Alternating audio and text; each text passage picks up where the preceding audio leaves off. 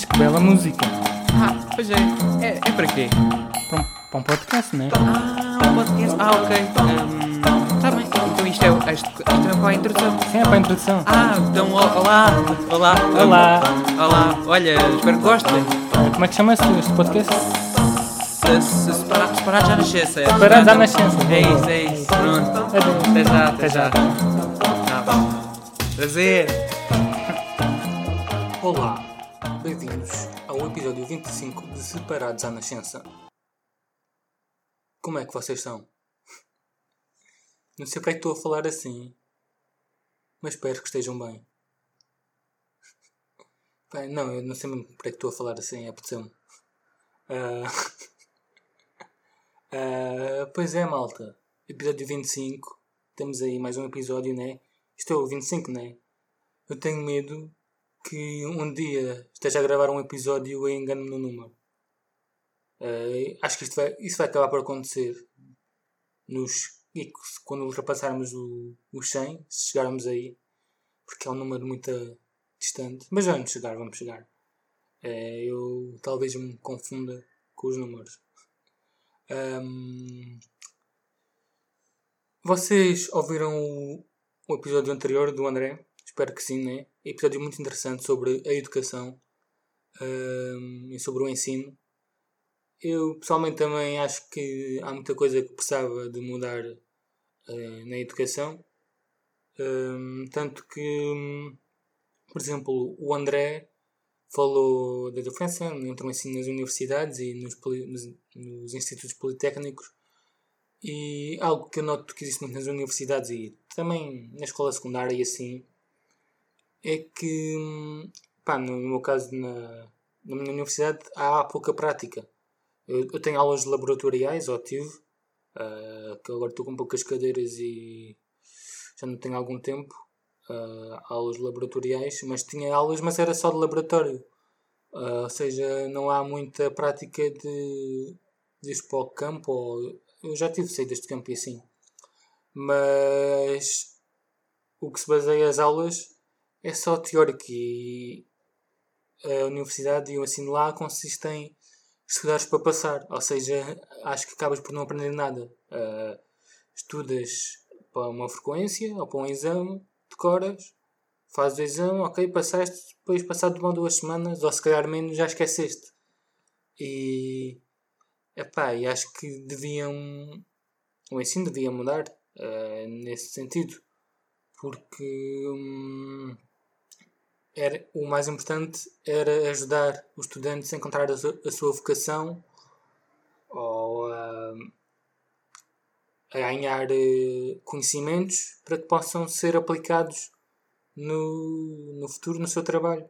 E é é mais fácil eh, adquirir conhecimentos praticando, né? Ahm, e também, pô, na, na escola secundária também é assim com as médias, é estudar para, para teres boa, boa nota. E epá, isto dava para um tema, para outro tema. Ah, também sobre educação, que eu há muita. Aliás, eu estava a pensar em, falar sobre educação, ah, mas é sobre disciplinas que acho que precisavam de, de alterar na sua matéria, na matéria que é dada, como história, por exemplo. Ahm, mas. E mais, o André falou do. Que deve haver a disciplina da literatura, não é? Porque nós damos mais em português a literatura. E também devia haver. hum, não só darmos literatura portuguesa, mas também darmos ah, sobre outras artes portuguesas, não é? Ahm, também que nós tivemos educação musical e educação visual e assim no, no ensino básico, mas é de leve. E hum, eu acho que se o ensino hum, puxasse mais para hum, mostrar os diversos tipos de artes ah, aos alunos, acho que iam haver mais pessoas hum, pronto, a apaixonarem-se por uma arte, a, a darem por si a descobrir um talento e a quererem seguir um certo tipo de arte. Tipo. E não, e não só, só nas artes. Uh, eu estou a falar por mim, eu acho que. Sei lá, eu, eu cheguei a ter aulas de piano, era bem novo, e também educação musical eu toquei flauta. Uh, pá, isso também acho que tem a ver com maturidade, porque eu só, só passar algum tempo é que eu não aprendi nada nas aulas de piano, porque não estava para aí virado. Mas agora penso e agora. Uau, eu podia ter aproveitado essas aulas. Mas não só no, em termos de, de artes, mas por exemplo, olha, psicologia foi uma área que começou-me a interessar. Só que eu só tive psicologia no 12 ano. E eu no 12 ano já tinha na minha cabeça o que queria seguir. Ou seja, só depois de ter entrado no curso que eu quero, que eu sempre quis, comecei a pensar: a psicologia é bem interessante. Eu podia ter seguido isso. Porque, não, não estou a dizer que estou no curso errado ou não, mas eu acho que. Uh, pronto, eu penso muitas vezes nisto. Entro numa crise existencial. Uh, de, será que estou no caminho certo ou não? Eu acho que é normal uh, termos as nossas dúvidas se estamos no caminho certo ou não. Porque também há que saber o que é que pode ser o nosso hobby e o que é que pode ser e o que é que nós queremos como profissão. E, e pronto, eu acho que eu não sei, eu também eu não quero aqui voltar ao passado, se desse para voltar ao passado numa máquina do tempo e alterar o meu destino. Um, mas eu fico a pensar de que se tivesse tido psicologia mais cedo, eu teria descoberto que interessavam por essa área e se calhar tinha, tinha hum, seguido psicologia, não sei. Porque, sei lá, acho que vocês podem se perguntar isso mesmo. Uh, o que vocês quiseram, quiseram seguir e o que vocês estão a seguir neste momento era o que vocês quiseram sempre seguir ou foi a melhor hipótese apresentada do, do que vocês podiam seguir? Uh, por exemplo, podem. Uh, há um talento que pode não, podem nunca ter descoberto e do nada descobrem que não tem nada a ver com o que queriam seguir. Uh, se esse talento tivesse sido apresentado mais cedo, esse, uh, essa vocação, se calhar tinham seguido outra área. Não sei. Não sei se estão a entender, mas sei lá. Imaginem, uh, ensinamos a tocar, sei lá, deixa cá ver concertina uh, no ensino básico. E depois descobres que gostas de tocar concertina e queres fazer isso da tua vida. Mas como não, não o ensino não, não mete a aprender, aprender a tocar concertina no ensino básico, nunca descobriste que, que não gostavas de tocar concertina. Ou seja, se te fosse apresentada essa hipótese, talvez nascesse essa vocação e descobrisses que tinhas esse talento. Uh, isto não, não está a lado nenhum. Não, mas uh, eu acho que, com isto eu acho que as escolas e universidades não se importam muito com com sugerir e ajudar os alunos a, a escolherem a sua vocação, a verem qual é a sua vocação limitam-se a, pronto, a darmos matéria e olha, nós escolhemos por nós próprios ou, o que nos é apresentado. Uh, mas pronto, assunto, assunto encerrado que já vai em quase em 10 minutos e só disse palha sobre um tema anterior. E eu quero ver se este episódio não é muito grande porque há muita coisa para falar. Muita coisa, não sei se eu posso conseguir resumir isto bem ou, ou não. Agora estava aqui a bater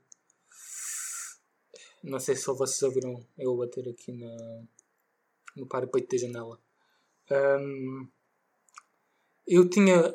Eu já tinha um tema para falar neste episódio, só que na semana passada aconteceu algo que fez com que eu mudasse de tema. Tivesse que mudar à última hora. À última hora, mais ou menos.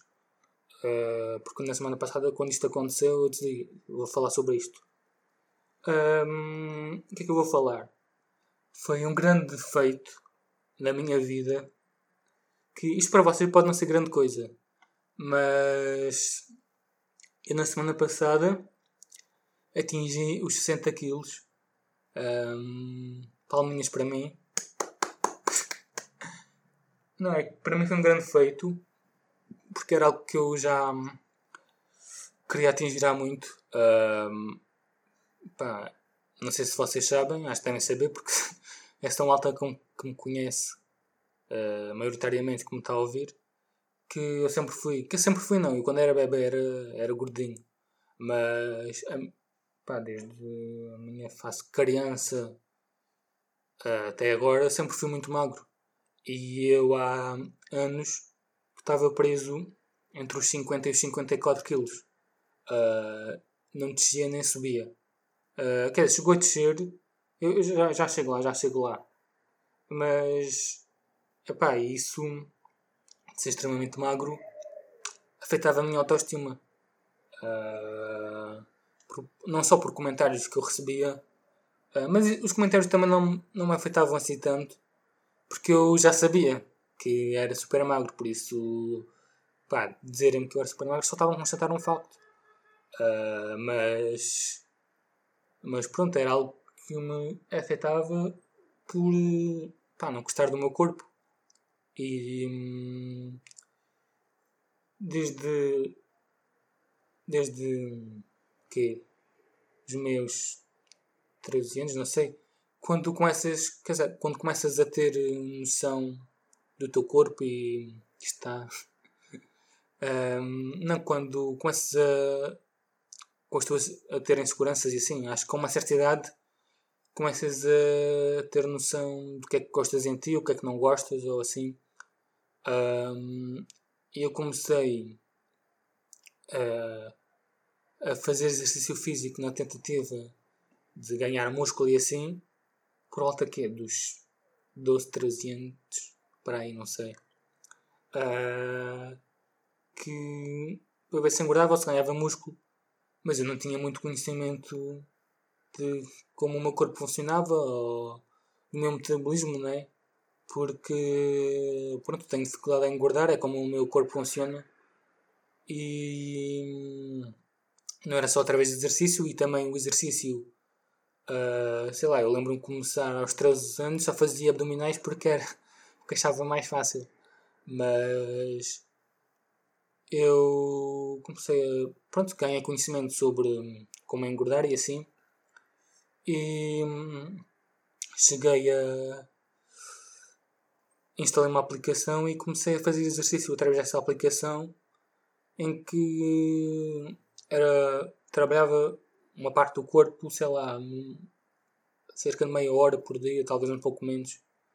Um, e hum, eu comecei, instalei essa aplicação e comecei a fazer exercício, acho que foi em 2018, uma coisa assim, não sei. Mas uh, eu cheguei a engordar e quase atingir os 60 quilos uh, em 2018. Uh, eh, mas depois parei, porque depois, isso foi no verão, depois entrei na faculdade e não consegui organizar-me bem com o tempo. E, e pronto. E também às, não tinha motivação ou, ou assim. Então, pá, foi difícil conciliar tudo. Difícil um, uh, conseguir construir uma disciplina que te permita fazer exercício quase todos os dias, que eu não faço todos os dias. Uh, olha, hoje não vou fazer, já devia ter feito. Neste momento devia estar a fazer. Uh, que eu estou a gravar isto segunda-feira às 18 e eu faço exercício sempre por volta das 5 e meia.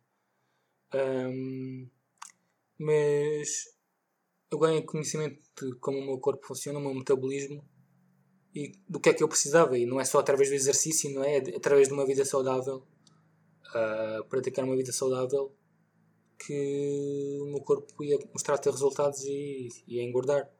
Um, então foi através de um. Estou-me a perder, estou-me a perder. Um, não só de exercício físico, mas de comer bem. Eu sempre comia bem, mas quem precisa de engordar e, ou de ganhar músculo precisa de proteína. Eu também não, acho que não consumo assim. Que eu antes eu pesquisei tinha que comer, sei lá, 5 vezes por dia ou assim, tinha que comer bem. para, para conseguir engordar. Uh, comer várias vezes ao dia. 3 em 3 horas, uma coisa assim. Só que eu não, eu não faço isso. Eu. Olha, eu. Isto. A minha prática não, não é um exemplo a seguir. Uh, porque eu raramente tomo pequeno almoço, que eu acordo tarde. Ou acordo em cima das aulas. Ou acordo tarde e já, e já perto do almoço. Mas o que eu faço é almo normalmente almoço muito bem e janto muito bem. Um, mas pronto, eu acho que essa prática fez com que começasse a engordar aos poucos e eu pesava que também olha, também é preciso criar rotina, não é? Porque eu lembro-me de fazer exercício e depois parei, mas eu acho que foi antes de ter a aplicação. Olhem, eu, eu publiquei no Twitter uh, uma, uma foto que eu tinha em 2017 e uma que eu tirei quando fui pesar e, tinha, e vi que tinha atingido os 60 kg. Meti no Twitter. Um, era para meter no Instagram com um texto. Só que pá, mirror selfies no Insta. Não, acabei por mudar de, mudar de ideias. Mas uh, eu escrevi um texto e hum, hei de partilhar. Uh, talvez ponha no Twitter. Mas mas eu também vou falar um pouco sobre esse texto aqui, só que acho que o texto está melhor do que o que eu vou falar, que eu aqui estou-me a prolongar demasiado. Mas pronto, eu lá, lá consegui engordar e pá, não é, não é fácil ter que hum, compreender o meu metabolismo e depois criar uma disciplina e uma rotina e conseguir me organizar com o tempo, que isso é um dos meus maiores defeitos mas lá consegui engordar e o confinamento ajudou, o estar em casa um, ajudou. E também talvez o volume do meu cabelo possa ter ajudado, não sei, mas é algo que eu estou mesmo feliz por ter atingido, que era algo que eu já queria há muito. Um, mas eu algo, algo que aprendi, uh, fui aprendendo enquanto fazia exercício físico, é de que hum, não não existem corpos perfeitos e nós temos de amar o nosso corpo como, como é. E hum, pá, eu foi triste eu ter que foi triste não, porque é importante fazermos exercício físico e sermos saudáveis, só que nós não devemos fazer isso para atingir um corpo que hum, nós idealizamos como, corpo ideal ou corpo perfeito, porque corpos perfeitos não existem. E isso é um dos grandes mitos que a sociedade nos, nos impinge, que existem corpos perfeitos. E eu durante anos achava que um corpo perfeito para mim era era um estilo de capa da, da Men's Health e tinha até um grande six-pack e assim. Quando não, não, não existem corpos perfeitos, todos os corpos têm os seus defeitos e temos de, andar, temos de amar o nosso corpo como é. Uh, seja magro, gordo, isso, isso não importa. Uh, o importa é nos amarmos como, como nós somos. E lá está, eu acho que devemos fazer exercício uh, para nos para, para a nossa saúde e porque faz-nos bem e não para atingir um determinado corpo porque hum, é algo é um mito que, que, que existe um corpo ideal é um mito. É, e hum, foi algo que eu aprendi com o exercício. Para mim ter atingido os 60 kg são bem por ter sido uh, por ter conseguido realizar um objetivo ou seja eu conseguir ter feito isto uh, faz-me pensar que eu sou capaz de fazer qualquer coisa se me esforçar para tal. Uh, ou seja, ajuda na minha confiança. E não só o exercício físico, pronto, ajuda na nossa, na nossa saúde física e mental. Uh, libertar hormonas tipo endorfina e assim, que nos faz sentir bem. E, portanto, é importante fazermos exercício físico e algo que todos devemos fazer. Não devemos ficar parados, isso faz-nos mal. Mas é para o nosso bem, para a nossa saúde e para nos sentirmos bem. Já me estou a repetir demasiado, fogo. Um, mas pronto, é engraçado que eu atingi essa marca dos 60 quilos escrevi esse texto que eu hei de publicar no Twitter no mesmo dia em que a Bumba na Fofinha meteu um vídeo a falar sobre as inseguranças que temos no nosso corpo e assim, que é um vídeo muito bom e que aconselho toda a gente a ver.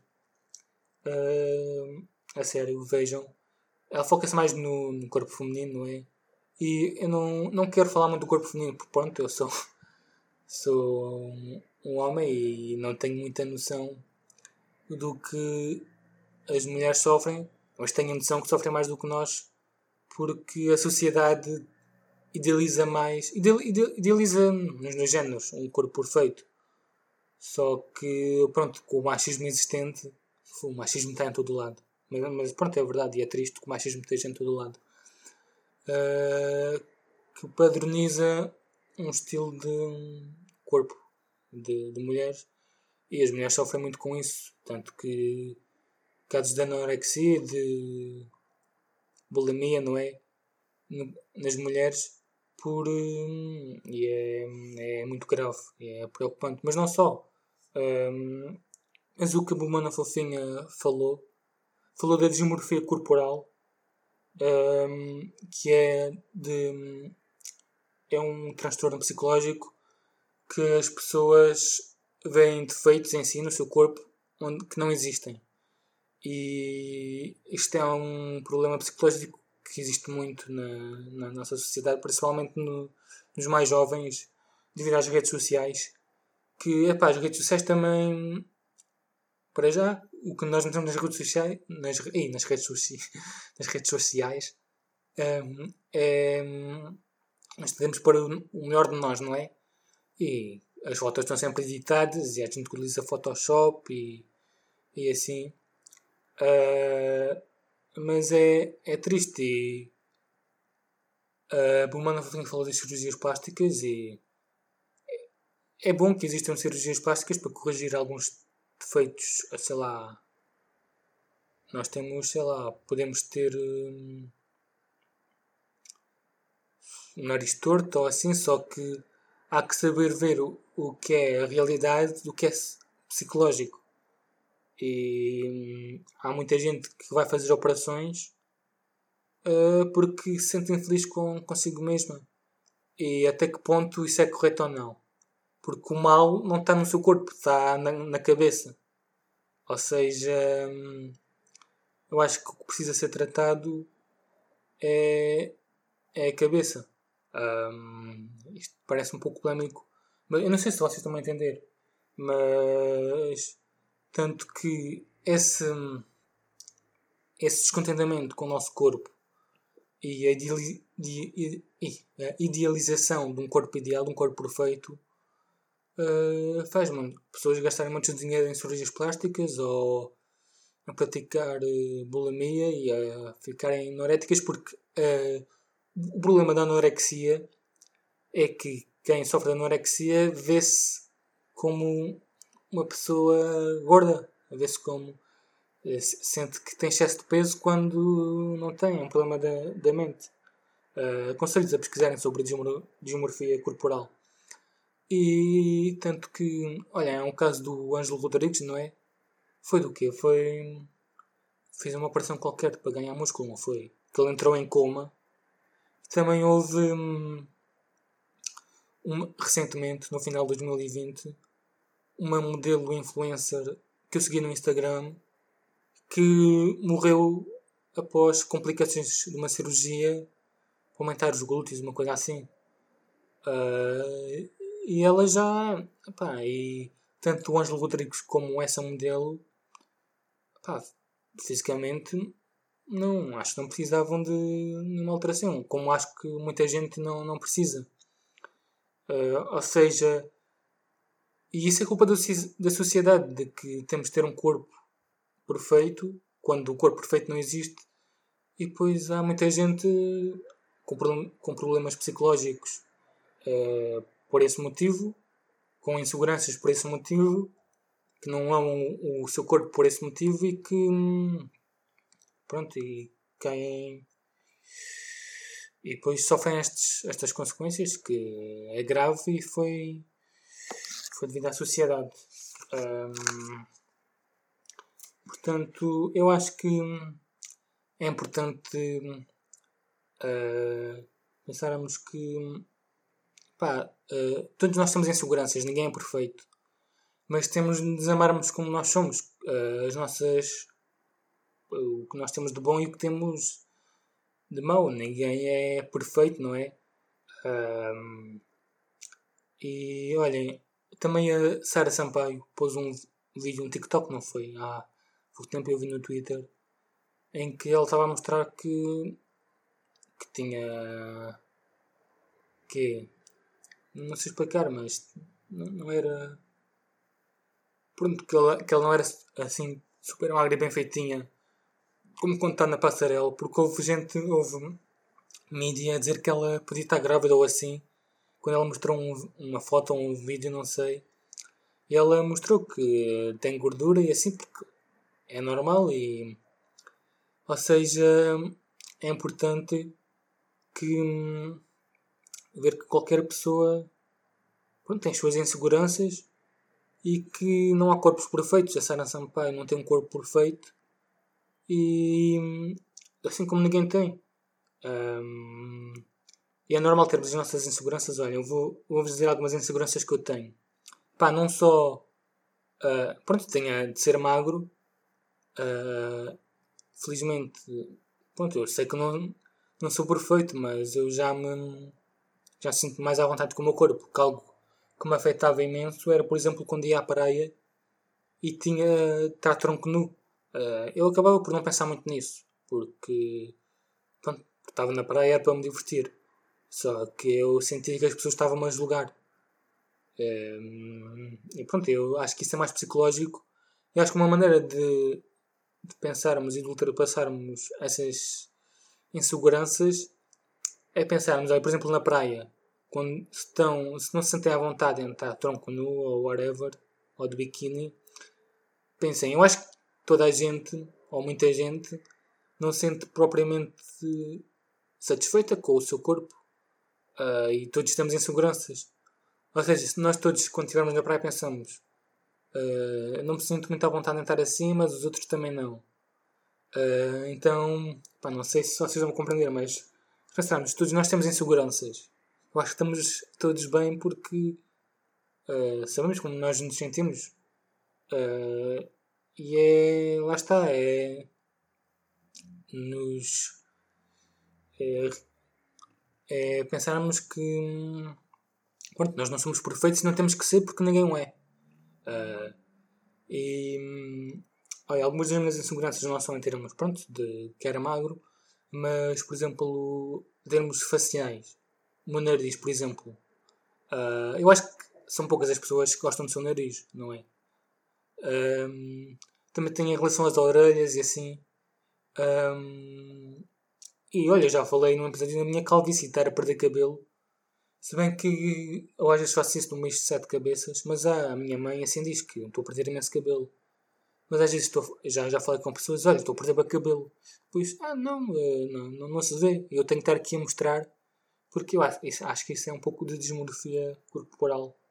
De, hum, pegarmos num, num defeito e o transformarmos num bicho de sete cabeças quando não é nada demais. Com as borbulhas é assim, com o acne. Uh, as pessoas não, não, não, não ligam muito quando temos uma borbulha ou assim. E nós estamos aqui, ei, vão reparar na minha borbulha enorme. E as pessoas não, não ligam muito.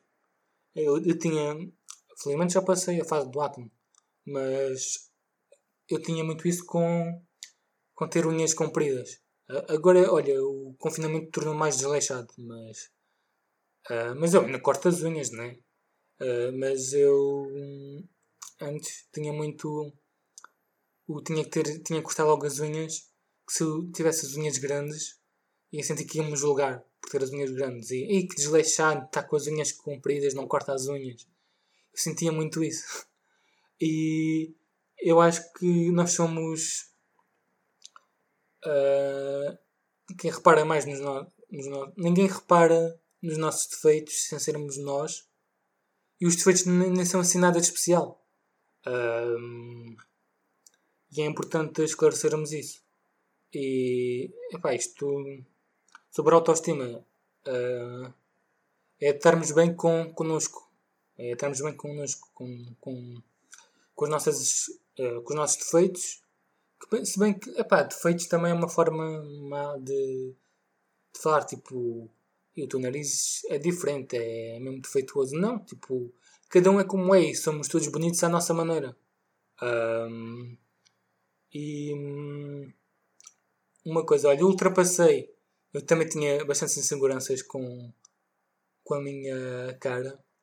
E vou-vos vou explicar. Eu não vou contar a história ao detalhe. Um, mas foi uma vez que pessoas que eu não conhecia, que agora conheço, eu não sei se, ouvi, se uma delas ouve o podcast ou não, um, que me que disseram que eu era bonito. E eu, eu quando disseram aquilo, eu pensei, não, não, não vocês não, não estavam a ver bem. Mas depois comecei a pensar, então, mas disseram isso, se calhar é mesmo verdade. E isso entrou na minha cabeça. Eu não acho assim um grande garanhão, não é? Porque lá está, todos nós temos defeitos e também a beleza é relativa. É, depende da perspectiva de cada um, não é? Mas isso dava, dá para outro tema, eu dava para outro tema uh, do que é relativo e do que não é relativo. Mas com isto quero dizer, quando alguém vos, vos manda um elogio, está a ser sincero e não escusam estar, ah, mas uh, estás a mentir, não estás a ver bem, não. e mais importante também do que o exterior é o interior. E lá está, é, existe um culto ao exterior uh, devido à, à sociedade uh, quando os corpos são passageiros e sei lá, nós envelhecemos. O, o Cristiano Ronaldo, por exemplo, não vai ter um six-pack para sempre. Ele, quando for velho, uh, já não vai ter um six-pack.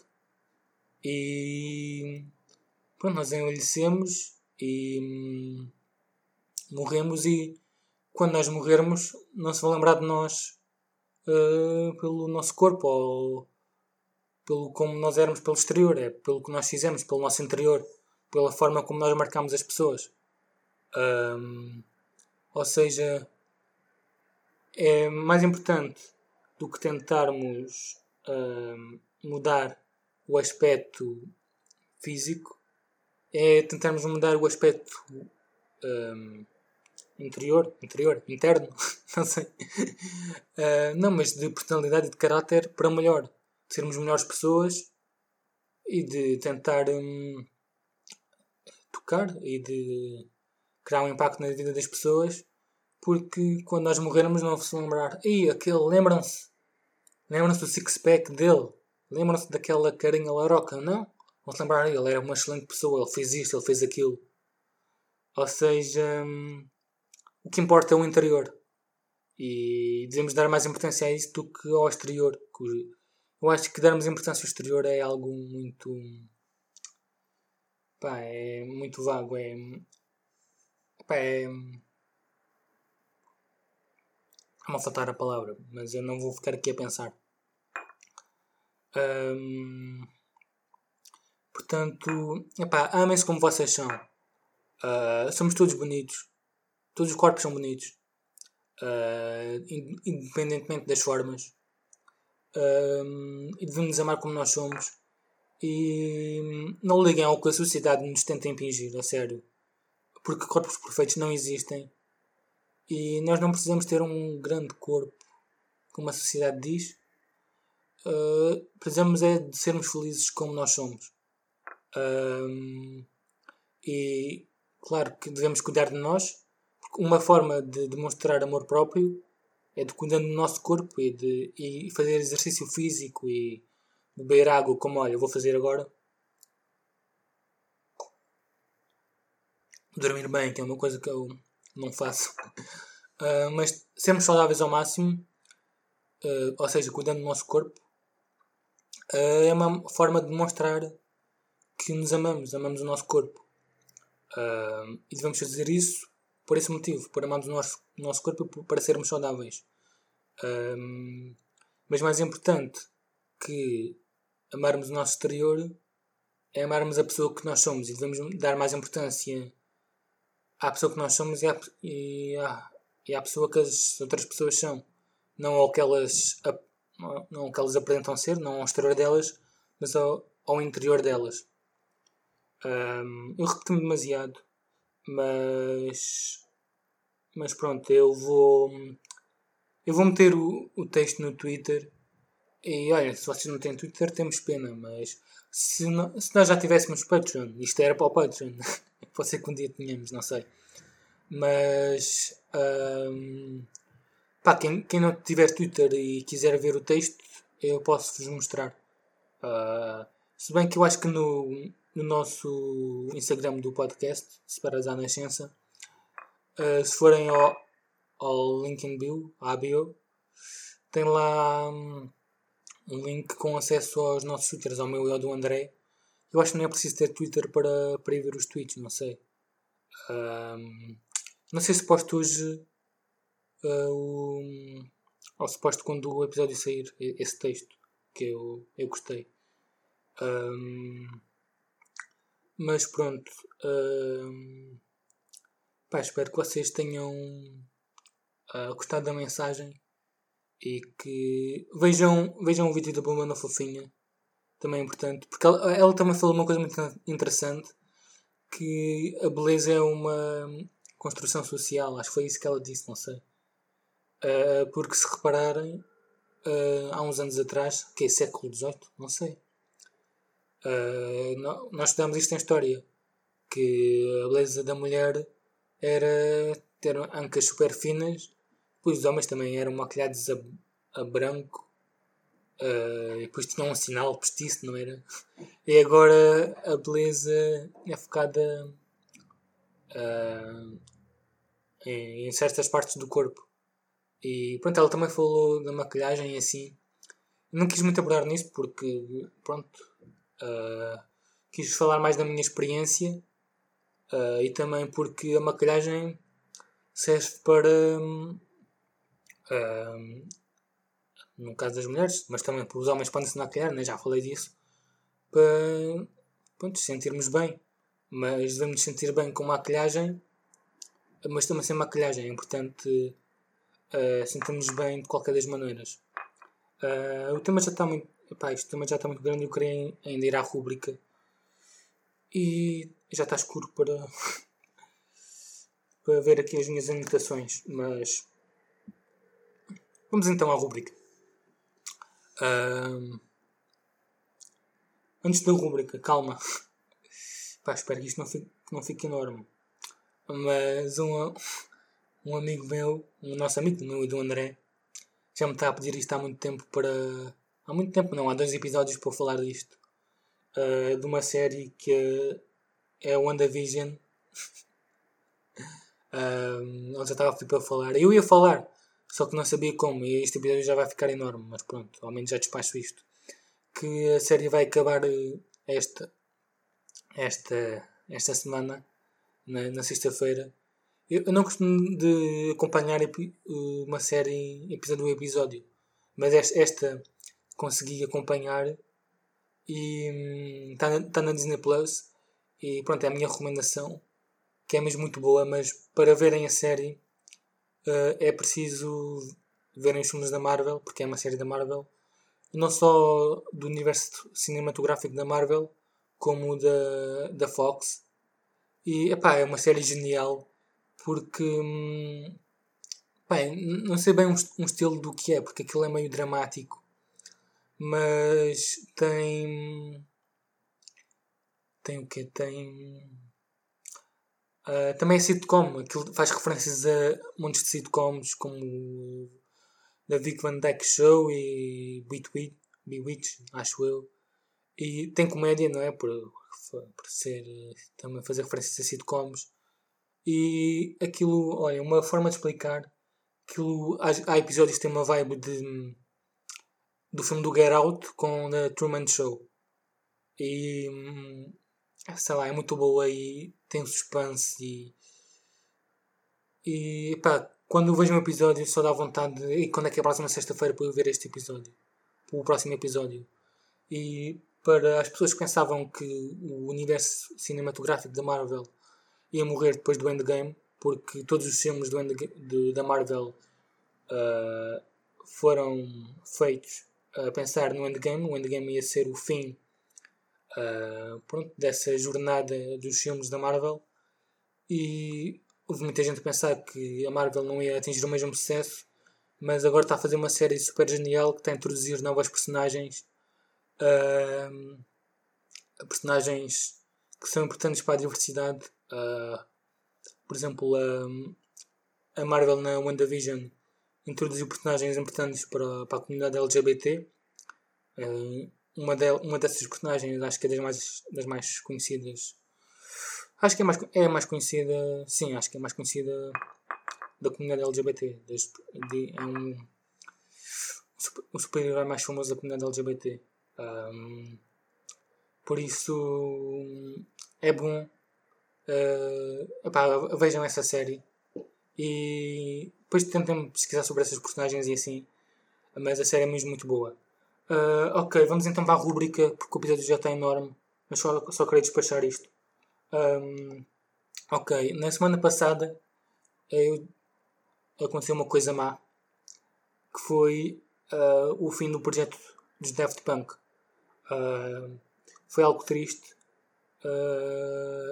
porque hum, eu tinha, eu tinha trazer os Daft Punk para, esta, para a rubrica 2, porque... Hum, eles foram são lendas da música eletrónica e criaram um impacto enorme, não só na música eletrónica e não só na música em geral, como na cultura pop.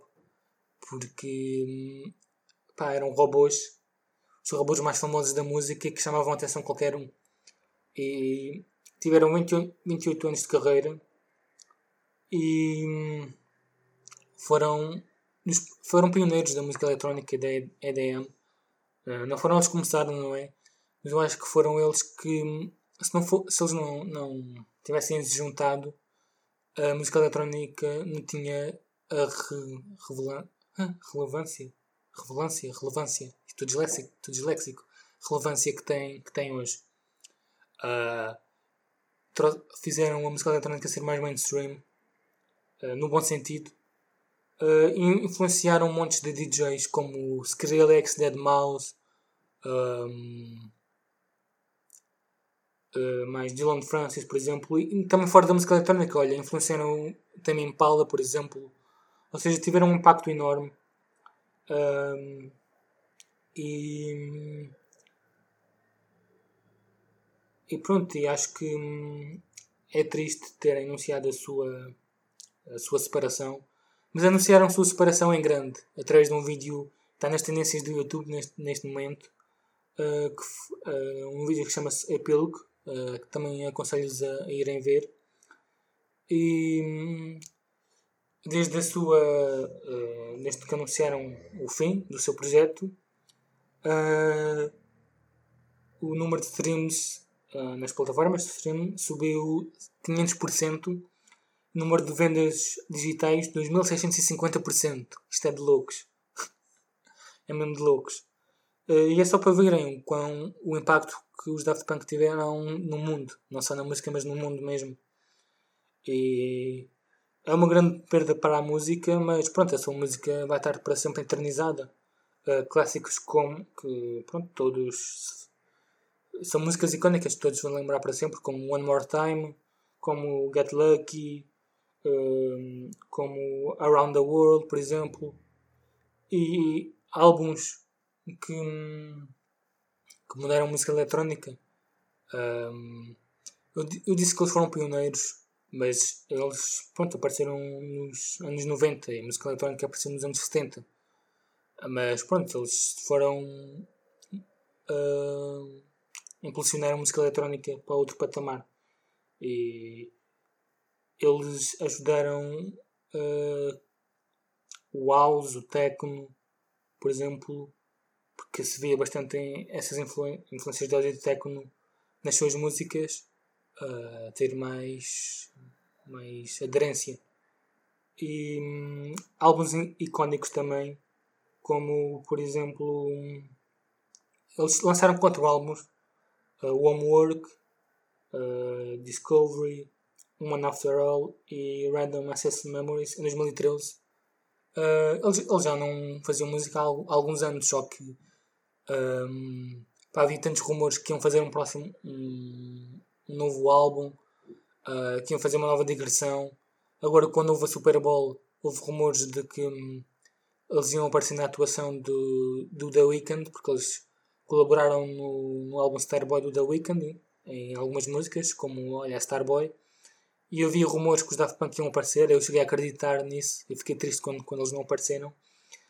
Uh, mas eu acho que esse, esse, pronto, notícia, esse anúncio de que eles se vão separar foram para acabar esses rumores. Mas, mas, mas pronto, eu acho que é triste porque nunca vou ter a oportunidade de os ver ao vivo. Eu tenho estado a ouvir as músicas deles e fiquei a e nunca, nunca os vou ver ao vivo.